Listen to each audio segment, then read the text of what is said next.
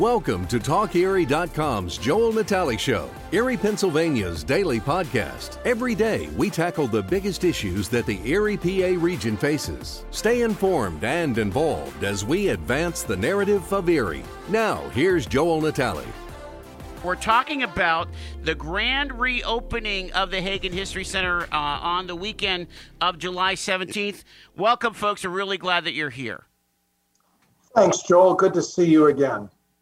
Thanks so much for uh, having us. All right, Pam. We this is your first time on the show. Uh, I got to go through a drill. We we do origin stories. Tell us how you came up. Are you a, an Erie girl, or did, you, or did you transplant? Oh no, I'm an Erie girl. Yep, born and raised here. Went to Villa Maria Academy. Went off to Penn State. Worked for ad agencies, and most people know me from the newspaper. So, and my daughter got married here, so this is a perfect match for me for my career. That's fantastic. She got married at the Kurt, Watson Curtze Mansion. Watson Curtze, yep. Wow, that's amazing. And, and of course, George, uh, you grew up here, or right? I mean, or yeah, yeah. And then you left, and then you came. They dragged you back, and you've been doing amazing work uh, with the uh, with the Erie County Historical Society. I want you to kind of explain to our listeners as we get started here, um, because things at Erie sometimes don't change. You both can can attest to that. But there's been significant fundamental change with the historical society. What's behind that? Why is that? And why all this now incredible this incredible new uh, revolution of the historical society in the in all its assets?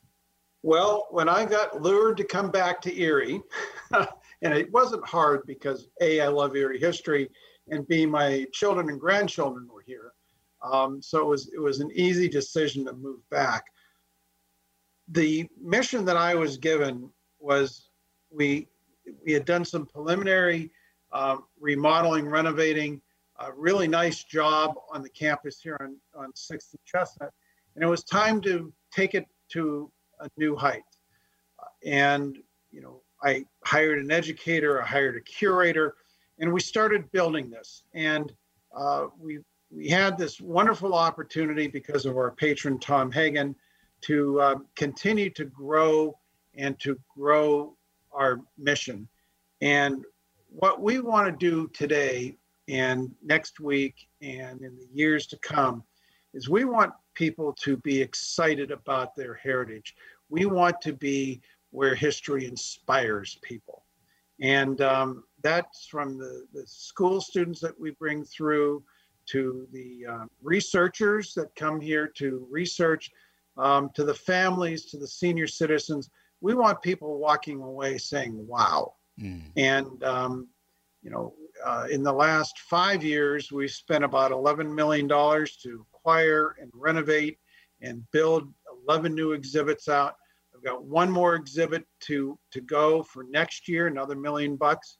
And on top of the initial um, work and renovations uh, before I came here, um, you're going to see $16 million worth of new, improved, and again, hopefully inspiring way to look at history. I, I want to make sure that we uh, understand when we talk about history, it that's that is evolving insofar as that um, we want to make sure that it's inclusive and expansive. Can you talk about how the thinking about as as you're as you're planning exhibits, as you're planning programming, how has how has the um, the striving to be inclusive been incorporated in all that, George? Well, I can say that we're working with one of the top exhibit design companies in the country from Virginia, and uh, they they've been here for two years running now, um, and you know we we've held uh, public opportunities, stakeholder opportunities, and one thing that they are striving to do, and that we want to have happen, is when people come here to look at um, their history, it's our history. Um, we want them to see their uh, see themselves, see their families' faces, uh, see where they came from. Next year's exhibit, which is going to be um, coming to Erie, Uh, we want people uh, from the earliest settlers to tell their story all the way up through today's refugees. Sure. And we want those people um, of all uh, times here, whether it be 200 years or whether it be, you know, two weeks, to be able to see themselves and see their community and understand that Erie is a place, it's a good place and where people have come to settle and build lives and climb up that ladder from the, from the ground floor um, to uh, be a success. Pam, I want you to weigh in because uh, as a newspaper person, you're you're writing that history. Uh, you know, you've been writing that history over the the past few decades. Uh, you know, in a in a contemporary way, and again, the idea of of having a basically a wide angle lens on Erie is a hugely important thing, isn't it? Oh yeah, and uh, a lot of just the fact that the buildings are here, it isn't that they're just buildings. We're telling people about who lived there, what did they do. Um, we were very active in researching and are still researching a lot of what the women did. I mean, these weren't just ladies of leisure. These were Carrie T. Watson, her daughter Winifred Watson Griswold, and all of the Morrison women were very active. They were very helpful during the war efforts. Uh, that we have a diary that we had of Ann Morrison's that is entertaining and also uh, just shows what thing what they were doing in those days. You know, everything from ice skating on the lake with her dad mm. to uh, the canal, which was outside her home, and it's uh, a lot about who lived in these places and what they did, plus the servants who lived in Watson Curtze.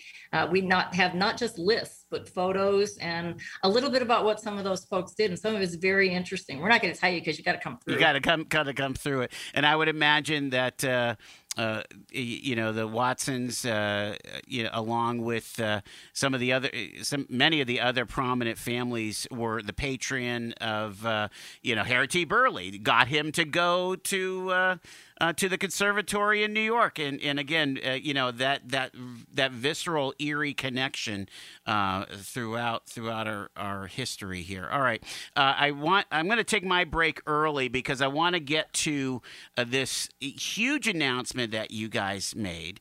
And that is that the San Francisco office of um, Frank Lloyd Wright you literally have it installed uh, as as a national um, attraction at the new exhibit hall.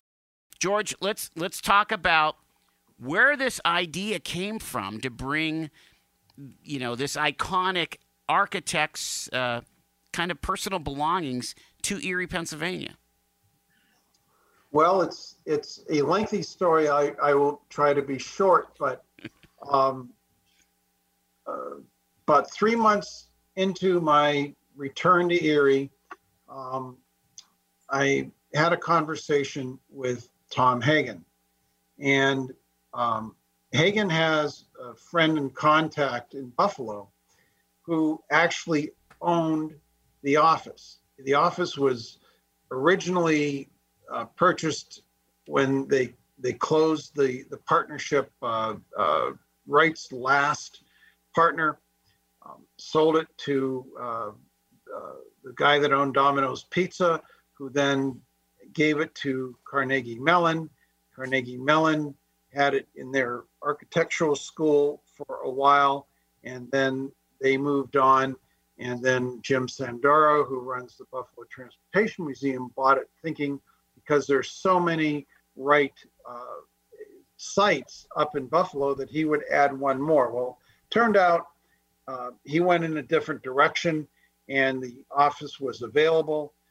Uh, well, let Mr. me ask Hay- you uh, who would have the foresight to say, hey, maybe we should uh, dismantle this office perfectly uh, so that we, you know, that we can, uh, you know, conserve this. That well, even that's remarkable, don't you think? Yeah, the when Wright's last partner decided to retire, you know, everything that Wright did is iconic in that architectural world and it's collectible. So this, gotcha. this billionaire collector bought the office and um, eventually again donated it down to Carnegie Mellon.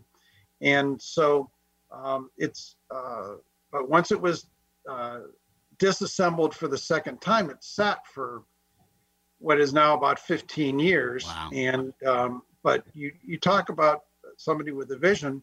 Um, Tom Hagen had this vision. Uh, not only is it just a really cool thing to have, but it, importantly, it can be an opportunity for Erie to get on uh, a, a national map. The Wright Foundation, the Conservancy, they have an international reach. They have hundreds of thousands of people that belong or are associated with them on social media. And if people follow Wright sites, like they follow uh, lighthouses and zoos, they travel all over the country. Japanese tourists fly in with their cameras, um, you know, to, to see these sites.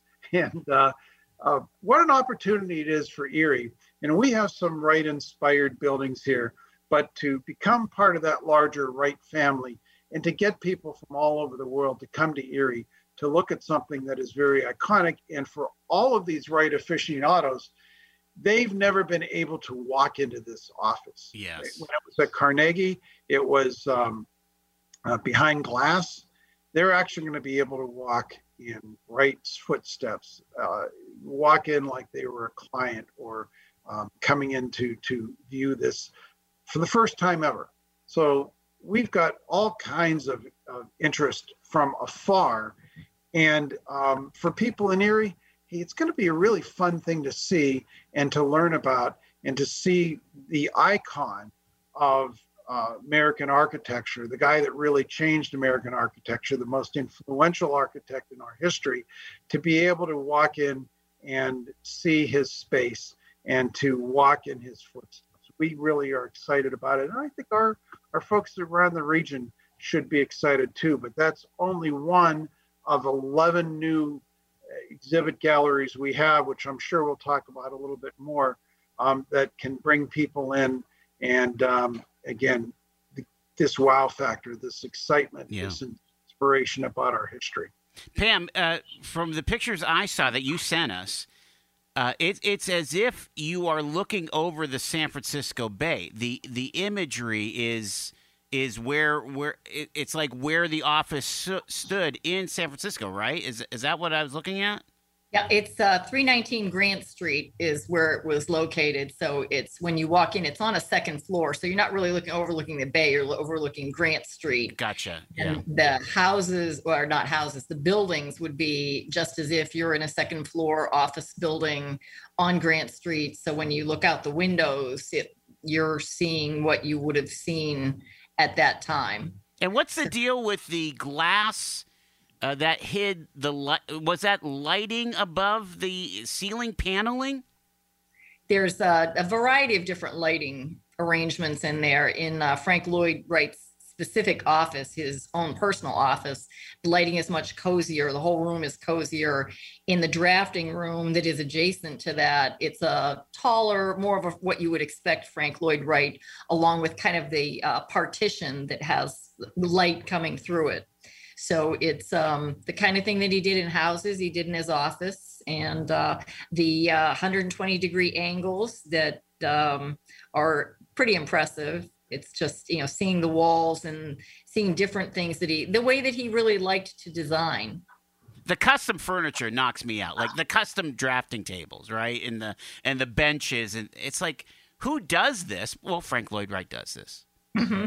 and he did it for himself yeah you know he, de- he designed hundreds of buildings, homes, public buildings, etc.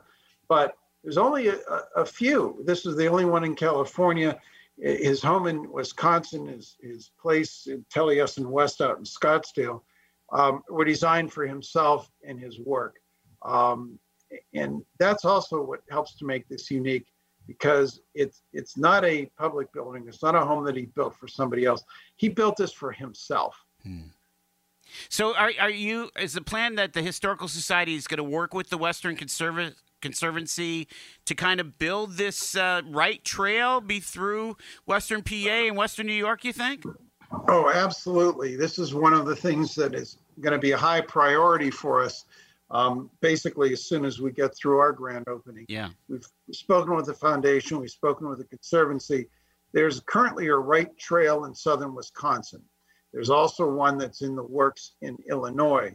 But my vision is we have uh, a cluster of Wright sites, some really great ones up in Buffalo.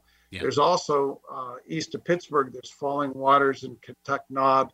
And I'd like to pull all of us together into a Frank Lloyd Wright trail. We're really the linchpin of that. Um, and um, hopefully, again, that will be a vehicle to get a lot more people um, stopping in Erie and saying, hey, what a great spot this is, going not only through our museum, but you know, they can see the peninsula, the Maritime Museum, Art Museum, other places. So we hope this is going to be a real builder for our community.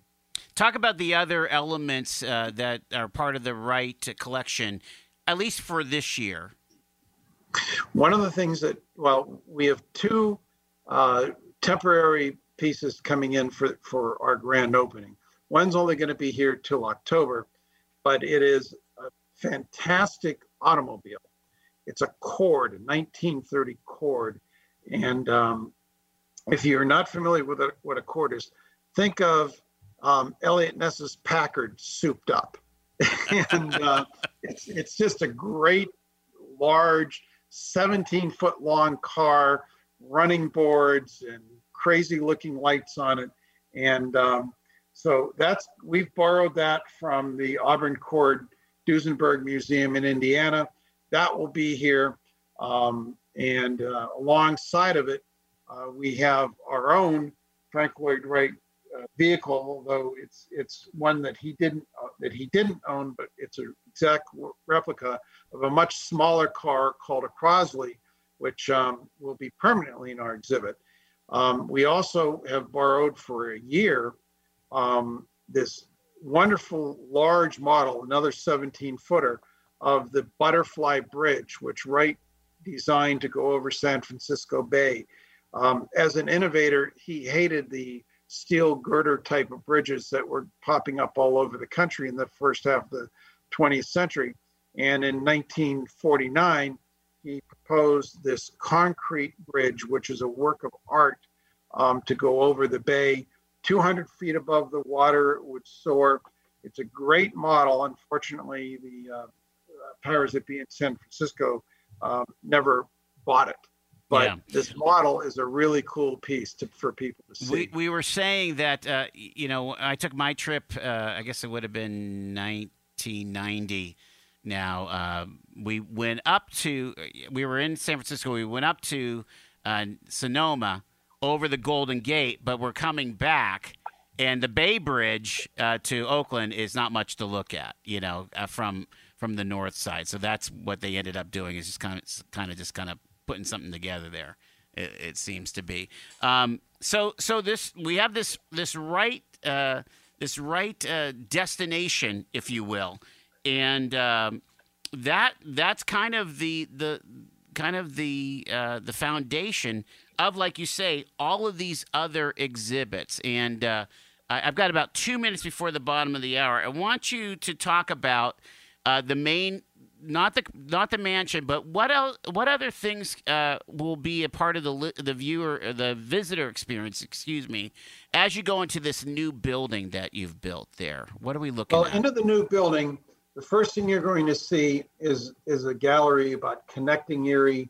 Um, it also uh, we we have Erie and the American Dream, which talks about our years as the um, boiler and engine capital of the world.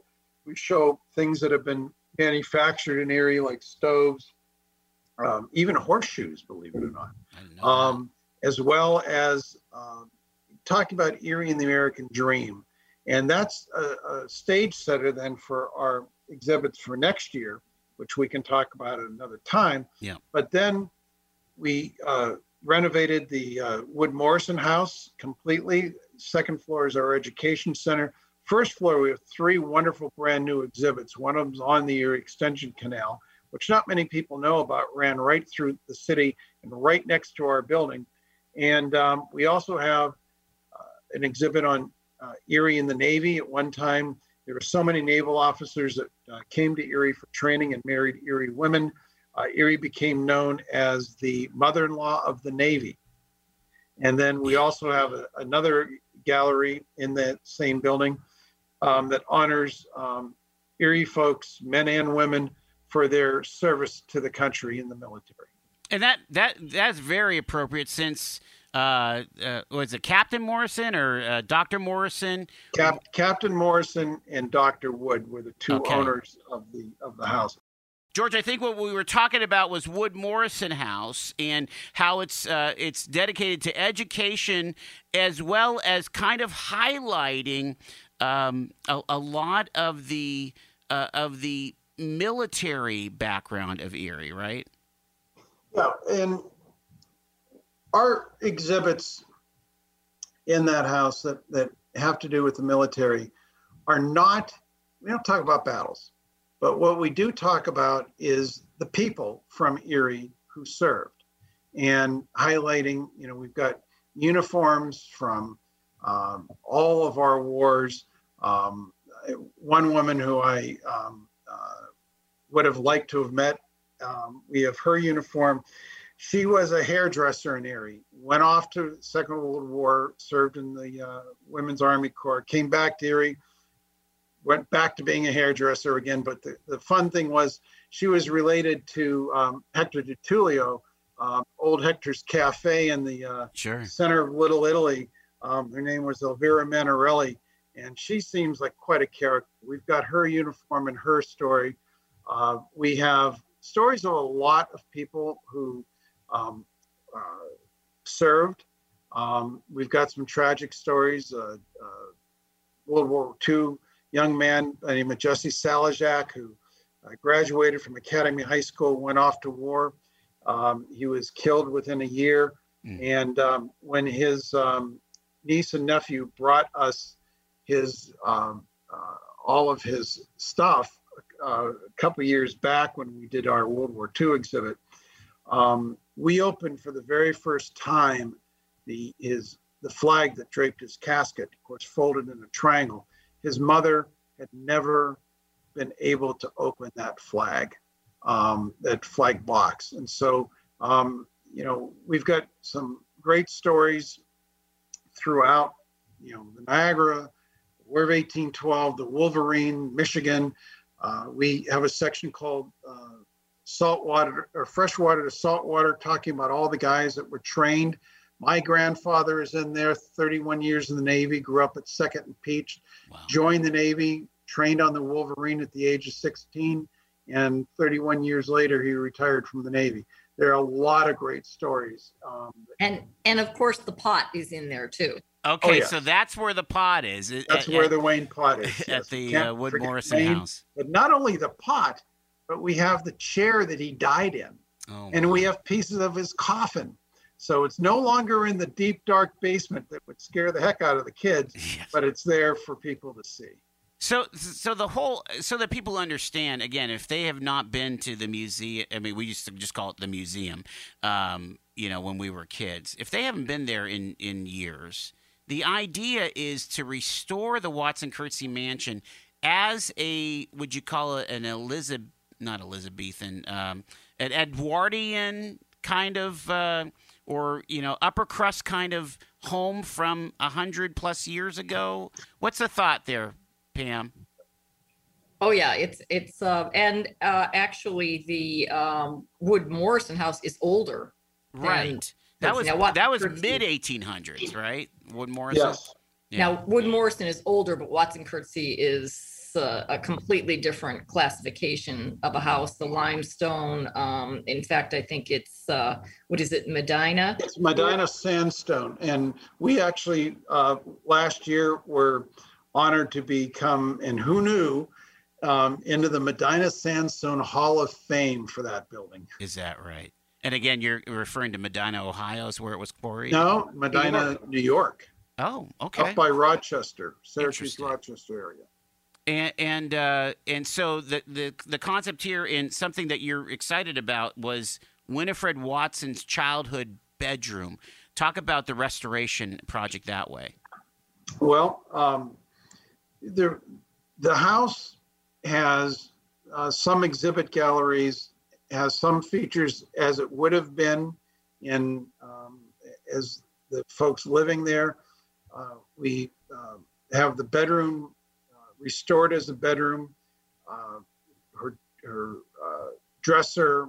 We have photographs of, of, where she sat. We've restored those areas of the room um, that you know you can walk in there except for the exhibit case instead of the bed. It, you know she would certainly recognize her room. Wow. But right across the hall and down a bit, we not only um, again telling her story, but we're also telling the story of all the other folks that lived in the house, the servants. And we've um, restored the servants' quarter areas, two bedrooms, bathroom, and um, you know they had heat and running water, which they may not have had from their homes where they came from. Sure. But it's the first time that those servants' quarters have ever been open to the public, and we're pretty excited about that. Talk about that. This is an ongoing project, right? Uh, you alluded to me last time we talked. Well, uh, at least when we talked in, in person back in November of 19 that there's there's plans to like restore the ballroom and so on. Is that still on the the docket? Oh yeah, the ballroom is actually we we have uh, we've actually balls in the ballroom now. You do and, uh, okay. Um, the Regency Ball is is here every year, and we also use it um, for some larger exhibits in between. Um, I can't say much about it yet, but we have a major exhibit that's going to go in in January there that'll that'll be there for a year, which we're pretty excited about. So the, the campus is dynamic. Um, I think every time you come back, you'll see something different. Um, you know, we have we have certain things that are you know that are kind of basic to our core, but we're also adding and changing and making things exciting. Uh, Pam, people need to understand that the new entrance to the Hagen History Center is in the carriage house, which uh, used to be the planetarium, but that's been removed for uh, now. It's available for research and so on. Talk about all that. Well, it's uh, completely redone. If you had been here, I remember when I was here when it was a planetarium. In fact, my son worked here for a little while uh, you won't believe that this is the same building when you walk in here. You will see a lot of evidence of the carriage house, and you can see right behind George, he's sitting in the uh, top floor where um, you can see that there's the the wood is different. Everything in there is is pretty incredible.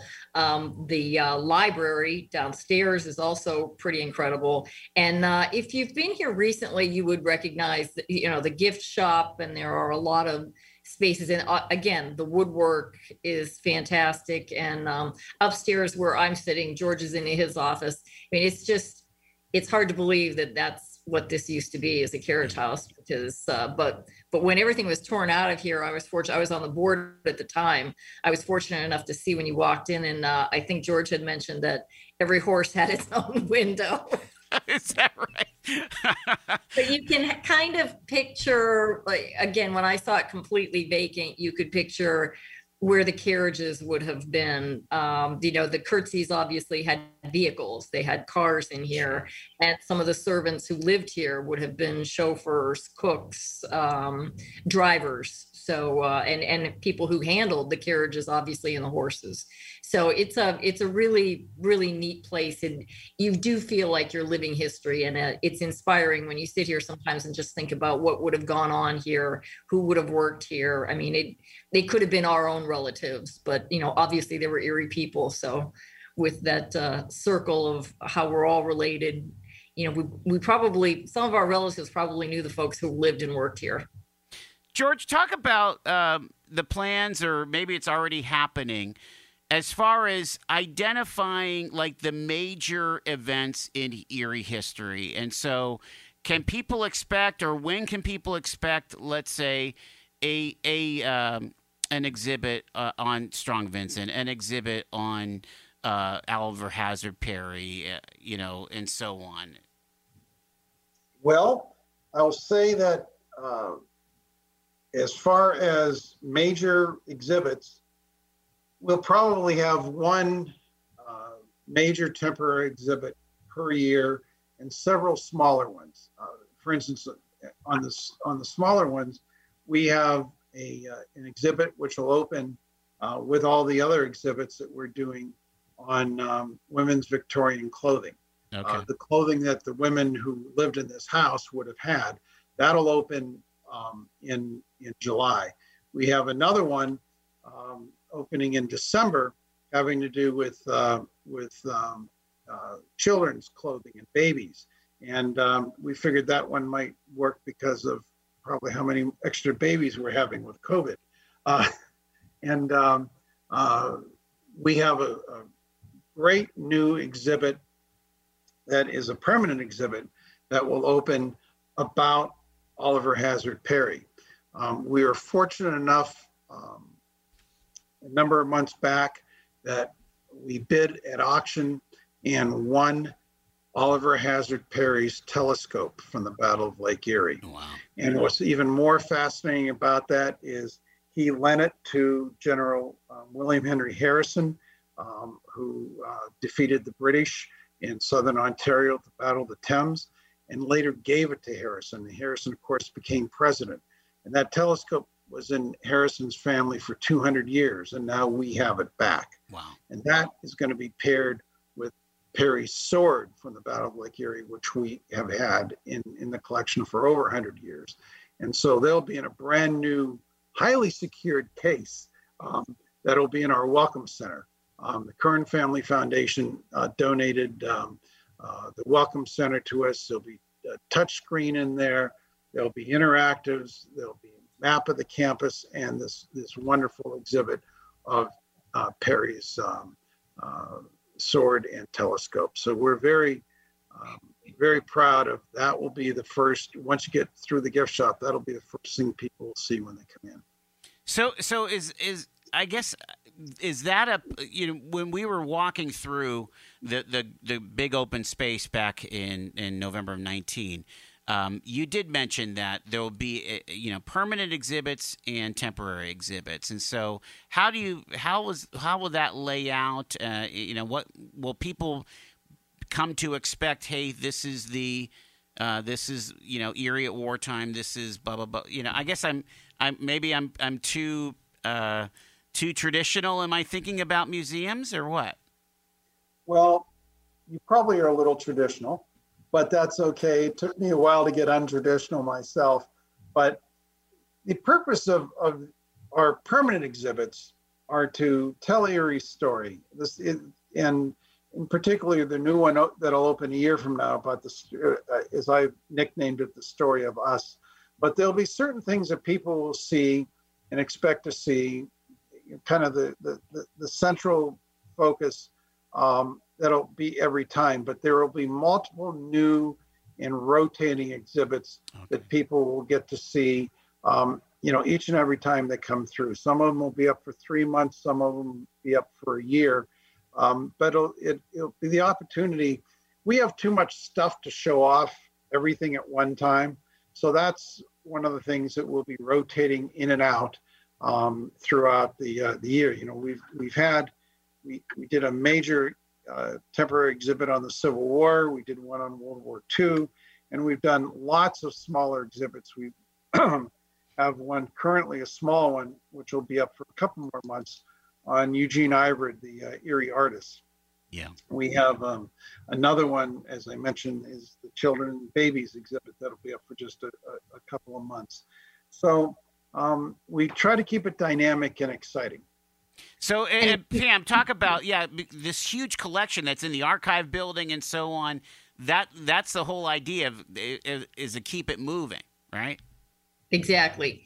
And I also want to mention that we do reach out to the community, and we had um, even during COVID, uh, during um, the celebration of women's suffrage, we worked with the folks from Art Lore and they had the mannequins that were designed and those were on display in the ballroom. And it was um, that that was a very that was that was a fascinating exhibit to see what people used to express.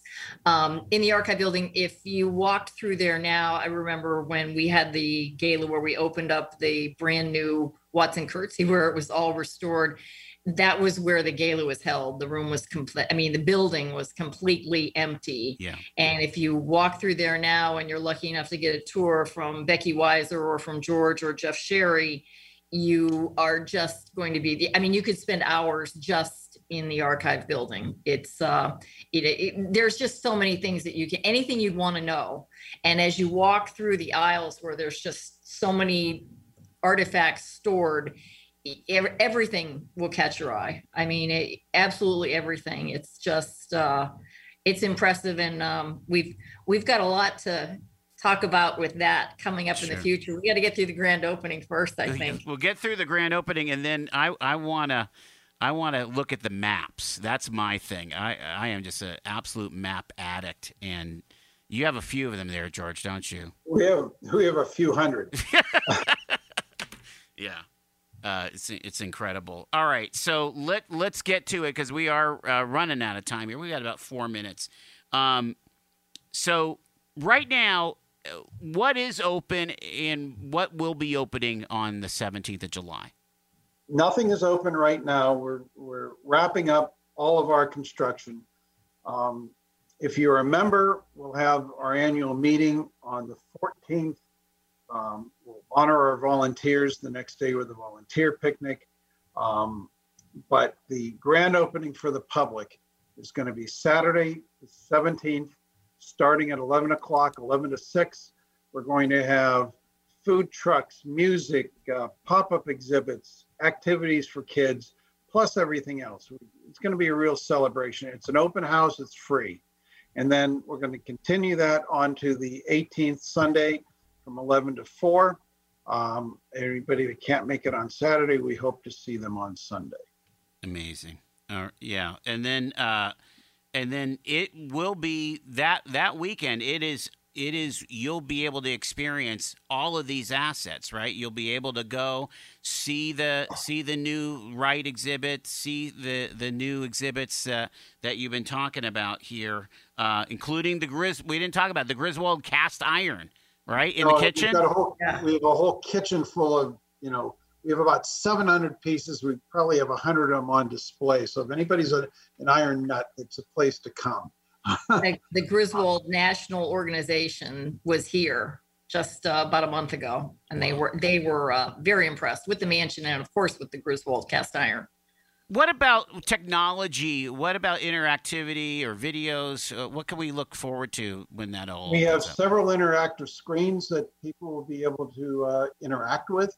Um, one of the things where, as we continue to build out, we're going to be doing even more of that.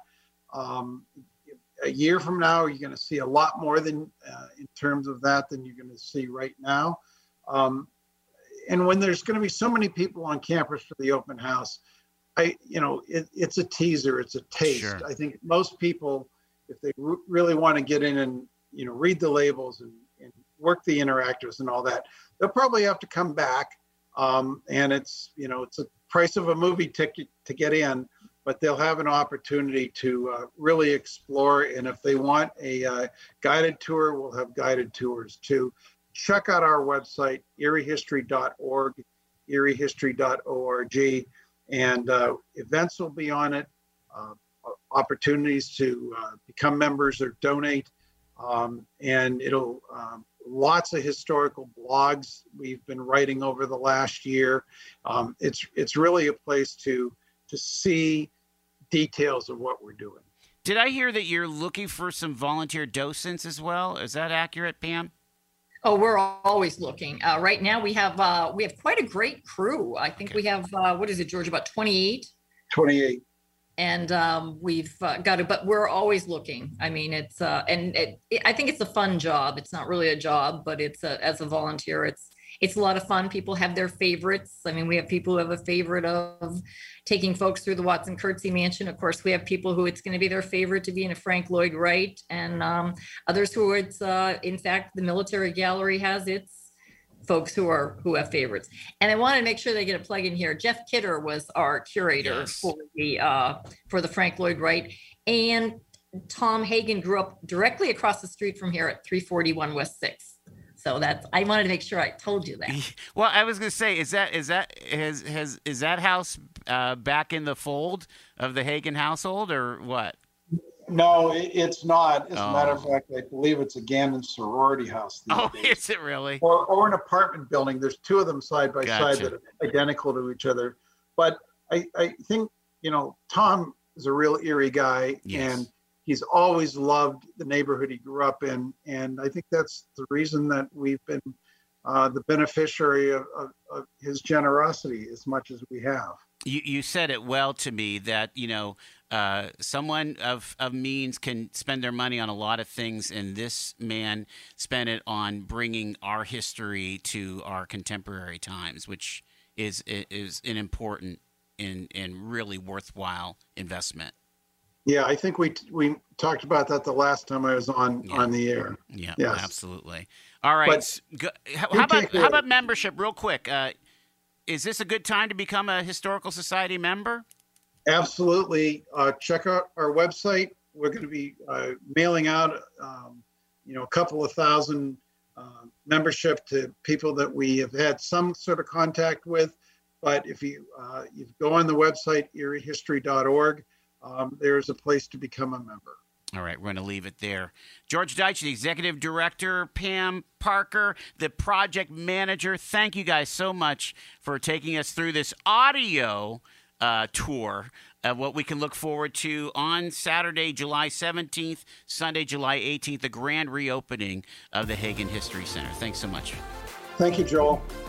You've been listening to The Joel Natali Show, Erie, Pennsylvania's daily podcast from TalkErie.com. Subscribe to our show on your favorite podcatcher and get involved by emailing joel at TalkErie.com.